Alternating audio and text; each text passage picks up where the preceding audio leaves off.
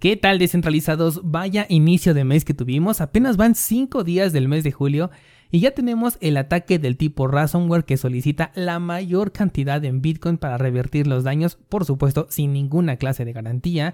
También tenemos ataques que parecen coordinados hacia el exchange de Binance, tenemos a Cardano que ya fue agregado a un nuevo fondo de inversión y hasta el resurgimiento de un hackeo masivo del año 2019 que llevó a un exchange a su extinción. Todos estos temas son los que vamos a tocar el día de hoy. Hola de nuevo y bienvenido a Bitcoin en español. En este podcast adoptamos la filosofía de una economía sin intermediarios, una interacción económica punto a punto que nos permite transferir valor sin ninguna clase de restricción. Hemos cambiado las cadenas centralizadas que limitaron nuestra economía durante años por cadenas de bloques que entregan transparencia a nuestra interacción económica. Y todo gracias a Bitcoin. Te doy la bienvenida a Bitcoin en español, un espacio donde somos libres, somos soberanos, pero sobre todo somos descentralizados. Por si no teníamos suficiente con los reguladores y gobiernos que ya estaban con este argumento de que Bitcoin fomentaba este tipo de ataques ransomware, pues ahora resulta que un grupo de ciberdelincuentes ha solicitado la cantidad más grande nunca antes pedida en un ataque de este tipo. Te estoy hablando de 70 millones de dólares, los cuales son solicitados en Bitcoin, algo que de hecho deja mucho que pensar sobre estos supuestos hackers, porque es como ponerse un rastreador. Pero bueno, 70 millones de dólares es la recompensa que están pidiendo para liberar una serie de empresas alrededor del mundo. Y es que así es descentralizado. Este ataque tiene detenidos los servidores de empresas alojadas en distintas partes del mundo. Lo que ellos están ofreciendo es una llave de inscripción universal con la cual todos van a poder liberar sus equipos al mismo tiempo y operar con normalidad. Esto lo podrían conseguir en menos de una hora si cumplen sus condiciones, que es un intercambio que ofrece la promesa de liberación de estos equipos a cambio de una transacción que no se puede revertir, pues está hecha con Bitcoin y es por la cantidad de 70 millones de dólares. Biden de inmediato sacó el argumento más lógico que podrías esperar de un presidente de Estados Unidos y fue sospechar de Rusia. Mientras tanto, advierte que las criptomonedas necesitan urgentemente una regulación. Personalmente me molesta un poco esto porque pues sí fortalece ese argumento que traen los gobiernos. De hecho, nada garantiza que no sea una propia estrategia del mismo gobierno para elevar este discurso, pero bueno, eso ya es solamente especulación mía.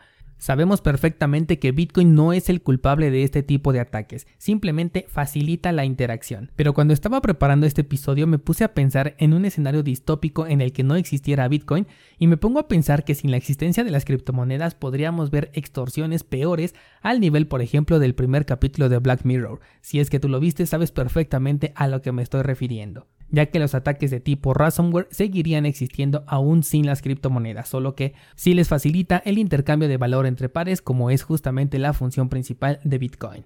Siguiendo con el tema de los ataques, el sitio de bitcoin.org, que es el sitio de consulta más popular sobre Bitcoin, sufrió un ataque de denegación de servicio, el cual fue reportado por Cobra, que es el propietario de este sitio, cuya identidad es desconocida. El ataque lo que hace es dirigir un tráfico que sobrepasa los límites de los recursos que están contratados con la finalidad de que el sitio sea inaccesible por un tiempo al menos durante este ataque. Estamos hablando de un sitio que lo único que tiene dentro es código abierto y libre para compartir, del cual un atacante no puede obtener absolutamente ningún beneficio. Cobra publicó inmediatamente en las redes sociales lo siguiente. Bitcoin.org está sufriendo un ataque de denegación de servicio, absolutamente masivo y con una demanda de rescate para enviar Bitcoin o si no continuarán. Creo que nunca me he sentido tan ofendido en mucho tiempo. Basura malagradecida. Estas fueron las palabras de Cobra al recibir este ataque y esta demanda de rescate en la que tiene que enviar Bitcoin cuando justamente este sitio es una de las bases informativas que abre las puertas al mundo de las criptomonedas. Por eso es que se dice eh, muy ofendido y les dice que son una basura mal agradecida. Al momento en el que grabé este episodio, el sitio está en línea de manera totalmente normal, así que supongo que bueno, pues solamente fue un intento por molestar y a ver si pegaba esta solicitud de, una recompensa. Se desconoce completamente cuáles fueron los motivos de este ataque, pero voy a hacer mención a que la semana pasada Cobra decidió proteger su identidad en contra de un personaje fraudulento que se hace pasar por el creador de Bitcoin al no presentarse en una demanda que solicitaba el retiro del white paper de Bitcoin de esta misma página, lo cual procedió al menos en el Reino Unido. No sabemos si estas dos noticias están relacionadas, pero da a pensar por el tipo de caprichos que suele hacer este fraudulento personaje que se hace pasar por Satoshi Nakamoto. Curiosamente, las noticias del día de hoy están muy relacionadas con los ataques de una u otra forma, y es que en la siguiente nota te voy a hablar sobre Cryptopia. Seguramente los descentralizados más nuevos en este sector no recuerden este servicio, pero se trataba de un exchange cripto que sufrió un hackeo, el cual lo llevó a la bancarrota.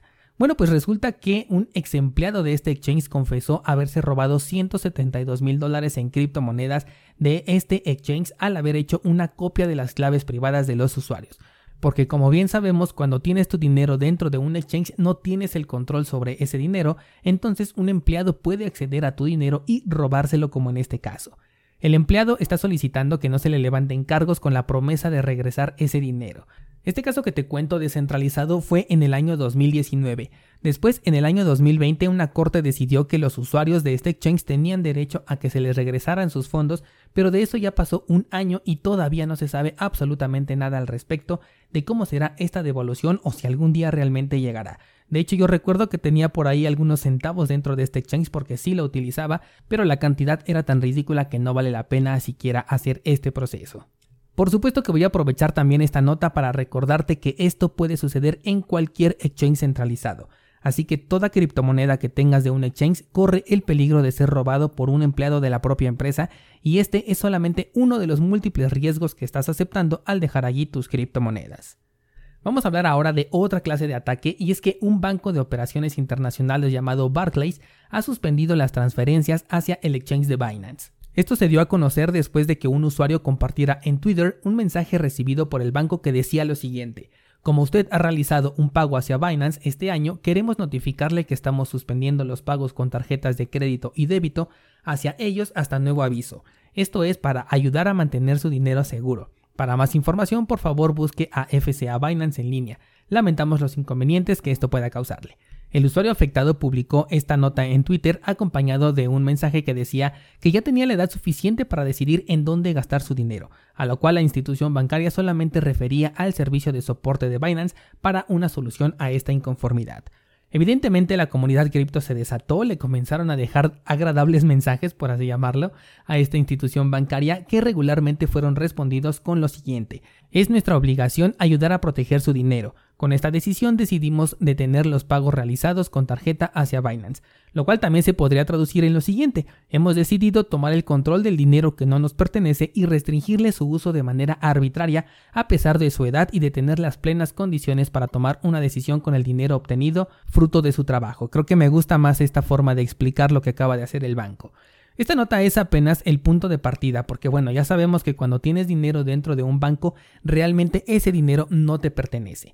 La institución bancaria puede decidir qué hacer con ese dinero en cualquier momento. Y atención porque esto no se limita al dinero. Pues un descentralizado me compartió el fin de semana una nota sobre una ley que se puede aprobar en España, la cual puede tomar control sobre ti y sobre tus bienes en caso de una emergencia sanitaria. Supuestamente esto como medida preventiva de lo que aprendieron en la pandemia. Atención con esto descentralizados, sé que hay mucha gente que me está escuchando en España y es que el gobierno puede tomar posesión, dice que de forma temporal, pero también esto significa que de forma indefinida de todos tus bienes. Y eso me haría, la verdad, replantearme el simple hecho de vivir dentro de ese país, aunque apenas sea una propuesta de ley, porque las intenciones están clarísimas. Otra cosa que quiero agregar aquí, porque muchos descentralizados todavía me escriben con dudas al respecto, es que sí te pueden quitar tus criptomonedas estables, incluso te pueden quitar el Bitcoin que tengas en exchanges centralizados. De hecho, hace dos semanas hubo un caso de este tipo en Corea. Las monedas estables te las pueden quitar aunque las tengas en una cartera en hardware por la razón de que son activos 100% centralizados y de que existe una empresa que los puede bloquear aunque las tengas dentro de tu cartera fría. Esto no es una exageración, de hecho ya tenemos evidencia, ya sucedió con USDC, que es la criptomoneda estable de Coinbase, los cuales bloquearon los fondos para que esta persona no los pudiera mover y esto fue a petición del gobierno. Así que para todos aquellos que me han comentado que piensan dejar sus ahorros en monedas estables, consideren muy bien este riesgo y si vives en España, considéralo al doble. Seguro que en este momento estás pensando en las criptomonedas estables algorítmicas y sí, esas tienen una mayor resistencia. No te puedo asegurar que quedan 100% descartadas por el hecho de que realmente no son descentralizadas, pero creo que sí ofrecen una mayor resistencia en comparación con las centralizadas. Ahora, retomando el punto de Binance, también ha salido información de que no cuenta con regulaciones en los países que dice tener su base operativa. Este fin de semana fueron las Islas Caimán, anteriormente ha sido Malta, el Reino Unido, Japón, todos ellos han dicho que Binance no tiene autorización para operar dentro de su país, por lo que están corriendo un riesgo bastante grande. Te he comentado en episodios anteriores que Binance en cierta forma está violando diversas leyes y aunque ellos sí pueden salir pagando multas porque sé que tienen la solvencia, no sabemos qué efectos pueda tener esto en tu dinero si es que lo tienes depositado ahí. Y ese es un riesgo que definitivamente yo no quiero correr. Reitero que para operaciones de trading o compra de criptomonedas, Binance es un excelente servicio, pero para cualquier clase de almacenamiento, desde mi perspectiva, es una pésima idea sin importar el rendimiento que me puedan dar. Así que atención con Binance porque ya son muchas lanzas las que en este momento le están apuntando y cuando te digo atención con Binance me refiero tanto al exchange, al token de BNB, al token de Binance USD, a la Binance Smart Chain y también a todos los proyectos que corren en esta red porque todo eso es centralizado y depende del bienestar de Binance.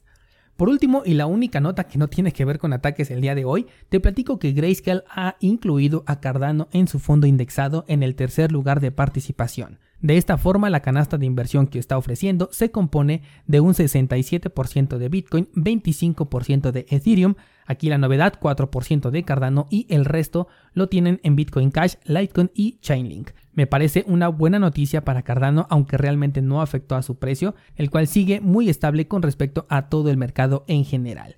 Y bueno, pues con esto vamos a abrir el debate el día de hoy descentralizado. Cuéntame por favor qué opinas de las instituciones bancarias que deciden por ti en dónde puedes utilizar tu dinero y en dónde no. ¿Qué opinas sobre los ciberdelincuentes que le están dando fuerza a este discurso de que Bitcoin es utilizado para actividades ilegales? ¿Consideras que el mismo gobierno está detrás de estos ataques para poder descalificar al sector de las criptomonedas o solamente es una hermosa coincidencia para ellos? Te voy a dejar el enlace a mi Instagram para que vayas y me cuentes tu opinión y te espero aquí mismo mañana con más información del criptomundo.